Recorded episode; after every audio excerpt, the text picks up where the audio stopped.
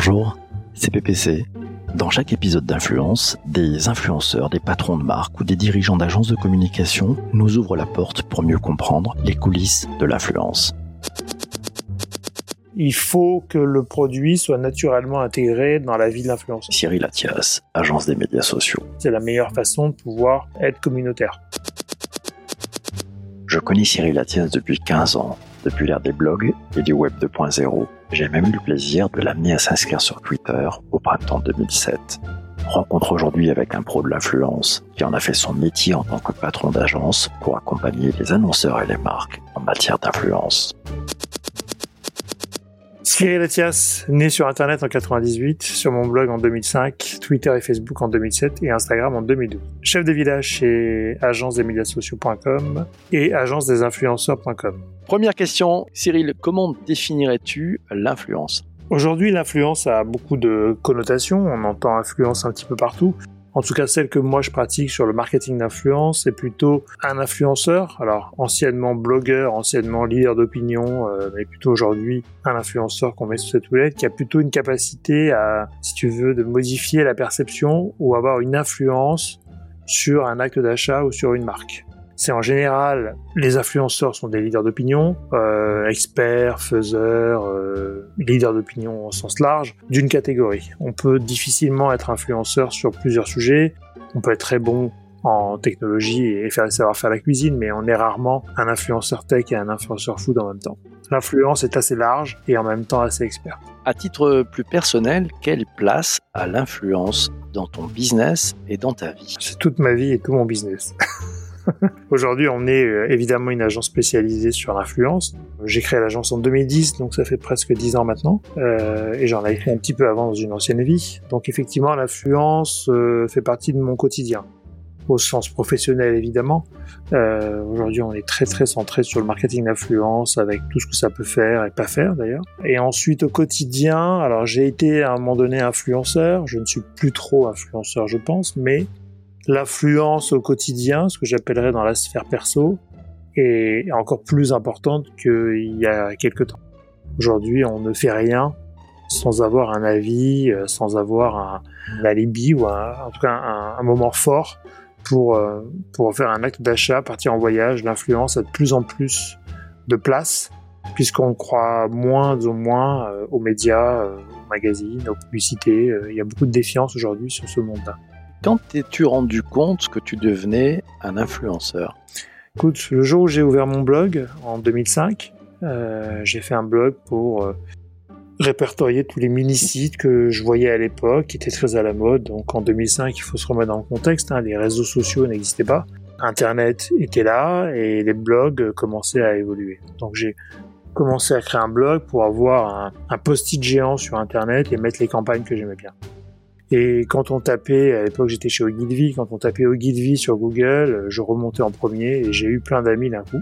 Alors plein de CV parce que les gens voulaient rentrer chez nous à l'époque. Donc j'ai eu comme ça une vision en me disant mais le référencement avec les blogs c'est vachement important. Et donc euh, voilà, je me suis intéressé au sujet et j'ai percé sur cette ligne verticale du marketing digital pour en faire maintenant un métier.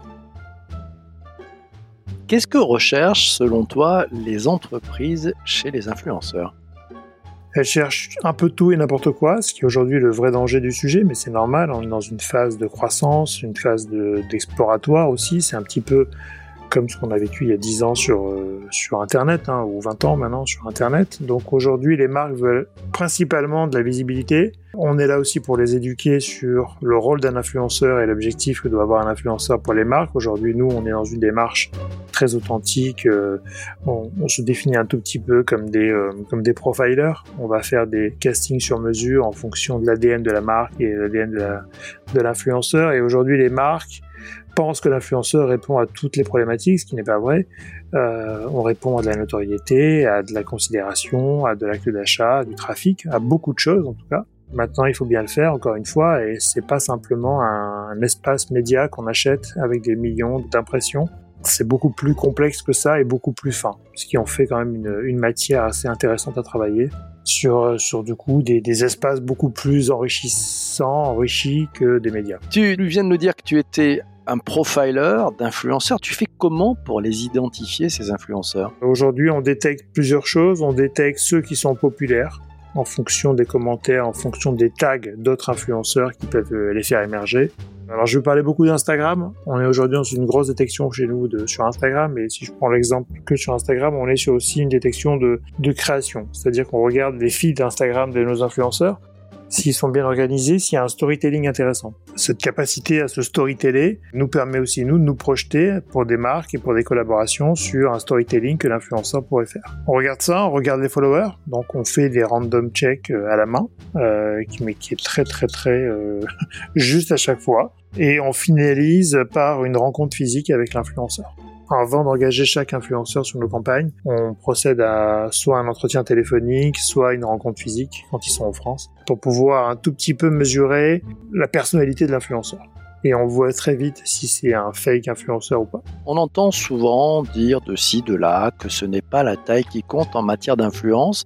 Es-tu d'accord avec ça? Et à quoi peut-on mesurer l'influence selon toi? Bien sûr, la taille n'est pas importante, ça va dépendre de l'objectif. Il y a des micros qui sont très euh, pertinents pour des marques, des macros qui le sont aussi. Nous, ce qu'on s'attache à faire en tout cas, c'est d'avoir un, un genre de mapping de personnalité entre la plateforme de marque et la personnalité de l'influenceur. Si on a des points communs, que ce soit le caractère, que ce soit la façon de s'exprimer, le storytelling que peuvent avoir les deux profils. Pour nous, c'est intéressant parce qu'il peut y avoir un match.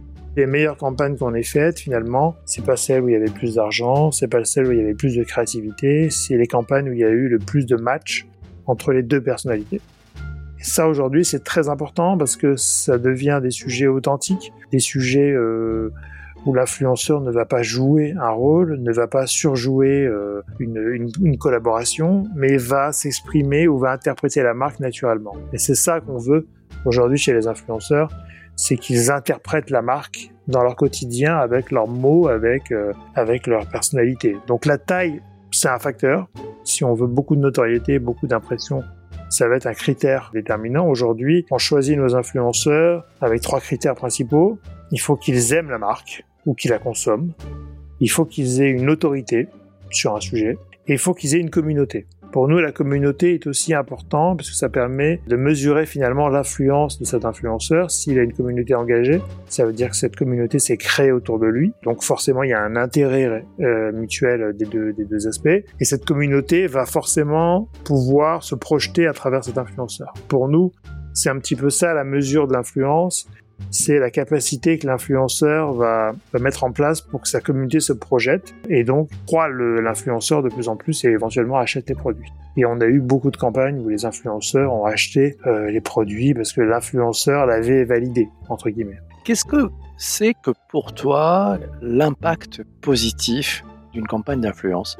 Pour moi, on mesure un impact positif sur euh, la notoriété. C'est-à-dire qu'effectivement, il, peut y avoir des panels de mesures entre des, des, populations exposées et des populations non exposées aux réseaux sociaux, et de mesurer un tout petit peu cette désirabilité que la marque a eu sur euh, ces écosystèmes ou sur ces panels. Aujourd'hui, une bonne campagne, c'est euh, une campagne où la marque est valorisée d'un côté, mais en même temps où la marque est vraie, surtout, donc on a de l'influence positive, si tu veux, quand l'interprétation est authentique. Pas forcément correcte, hein, on peut des fois faire des erreurs, mais quand elle est authentique. C'est finalement des sujets qui sont assez intéressants pour les marques, pour remonter dans cette influence positive. Voilà, ils ont besoin d'être euh, intégrés dans les, dans les conversations euh, et, d'une façon naturelle. Et comment ça marche, la, la construction positive avec un influenceur sur le long terme?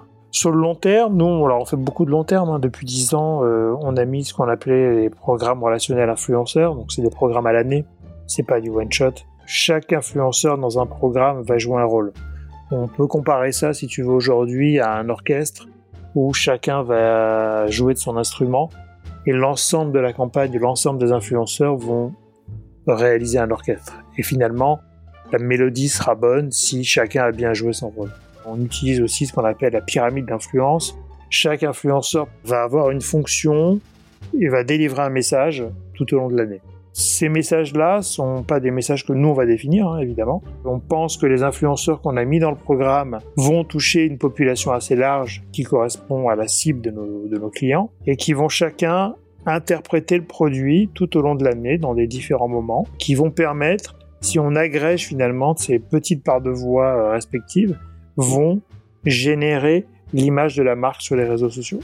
Et finalement, tu vas t'apercevoir que c'est plus la marque qui s'exprime, mais c'est les influenceurs qui s'expriment pour la marque et qui vont du coup devenir évidemment des ambassadeurs. Alors c'est un petit peu des, des termes galvaudés, mais en tout cas des représentants au quotidien des marques. Une récente étude de Cision porte sur le marketing de l'engagement. Quelle est selon toi la meilleure tactique pour une campagne d'engagement réussie? Il faut que le contenu soit vrai. Il faut que le discours soit vrai, il faut que l'influenceur euh, joue un vrai, un vrai rôle. Si tu veux, dans les campagnes communautaires, ça dépend après ce qu'on appelle engagement. Hein. Est-ce que c'est du like et du commentaire? Si tu veux une, une, campagne communautaire qui fonctionne, tu fais un jeu concours et ça fonctionnera. Mais c'est pas ce que j'appelle moi une campagne d'engagement sur laquelle on va avoir des interactions. Il faut que le produit soit naturellement intégré dans la vie de l'influenceur. C'est la meilleure façon de pouvoir être communautaire. Qu'est-ce que tu as appris durant ces dix dernières années dans ton métier sur la meilleure façon de travailler avec des influenceurs Finalement, ce sont des choses très euh, très terre à terre. C'est l'humain, c'est beaucoup d'émotions, c'est beaucoup de, de conversation, beaucoup de compréhension et d'écoute. Par rapport à ce que j'ai pu faire avant ou par rapport aux différentes techniques de marketing, je pense que c'est le seul média vivant, même si j'aime pas les appeler médias vivants, mais en tout cas c'est le seul levier marketing vivant avec des vrais gens et qui ont chacun une personnalité, chacun une façon de s'exprimer, etc. Donc pour moi, ce qui est très intéressant dans cette euh, dans cette expertise, c'est de travailler avec des gens uniques et chaque campagne est unique, chaque euh, partition est unique sur laquelle on peut on peut intervenir. Finalement, c'est la rencontre humaine, c'est-à-dire qu'on a affaire aujourd'hui nous à des gens qu'on a vu grandir, qu'on a vu se développer, euh, qu'on a vu euh, arrêter. Il y en a qui ont arrêté aussi, mais en tout cas, on les accompagne dans un moment de vie qui est intéressant pour les marques et pour eux, parce qu'ils peuvent euh, exprimer leur passion euh, d'une façon très autonome, très libre. C'est finalement pas un travail. C'est vraiment des rencontres et des, des expériences de vie hyper enrichissantes. C'est quoi pour toi le futur de l'influence? Je serais milliardaire si je savais ce que c'était. Ça évolue tous les ans, c'est sûr. Euh, Aujourd'hui, on est dans une phase où il y a beaucoup de gens qui veulent être influenceurs pour gagner de l'argent, ce qui n'est pas évidemment la, bonne méthode et la bonne approche. Très peu d'influenceurs resteront, je pense, à la fin. Les meilleurs seront euh, ceux qui seront le plus authentiques, encore une fois, et le plus, euh, terre à terre par rapport à ce qu'on leur demande de faire. On pourrait aller vers de l'influence privée, ce que j'appelle moi un tout petit peu le phénomène qu'on a sur Facebook avec des groupes. On va aller ne pas exposer ses avis au grand public, mais plutôt être en réseau privé, puisqu'on a moins de contraintes, on a moins d'obligations aussi, on a de la vraie influence finalement, parce que on est là pour contribuer à des discussions. Maintenant, euh, c'est pas encore demain quand même, on est sur une phase encore de croissance sur ce marché de l'influence qui va arriver à maturation à mon avis dans 3-4 ans et on va avoir beaucoup d'acteurs qui vont disparaître, des nouveaux qui vont arriver, donc on va avoir une certaine offre qui aujourd'hui est encore un petit peu Far West. Il y a les plateformes, il y a les agences, il y a pas mal de discussions autour de cet écosystème aujourd'hui parce qu'on a des gens de la télé-réalité qui vont venir euh, polluer un tout petit peu ce qui se passe dans les vraies relations influenceurs-marques, mais ça va s'arrêter aussi, je pense, ça va se, se calmer un petit peu. On va aller vers des phases d'influence authentiques, responsables, où les influenceurs devront faire des choix et, et, vont faire des choix obligatoirement sur les marques, sur leur engagement, et on va leur demander un peu plus d'engagement, je pense, à l'avenir. Qu'est-ce qui te rend dingue avec l'influence? Qu'est-ce qui t'énerve? Ce qui m'énerve, c'est qu'aujourd'hui, c'est un sujet à la mode. Donc, beaucoup de gens veulent graviter sur ce sujet et que ce n'est pas un sujet à la mode, évidemment. C'est une vraie transformation sociétale, de consommation, euh, d'usage euh, intergénérationnel. C'est pas un sujet pour les jeunes, c'est un sujet transgénérationnel. Euh, Aujourd'hui, voilà, on passe de moins en moins de temps quand même devant les télés et de plus en plus devant les écrans et de plus en plus sur les réseaux sociaux.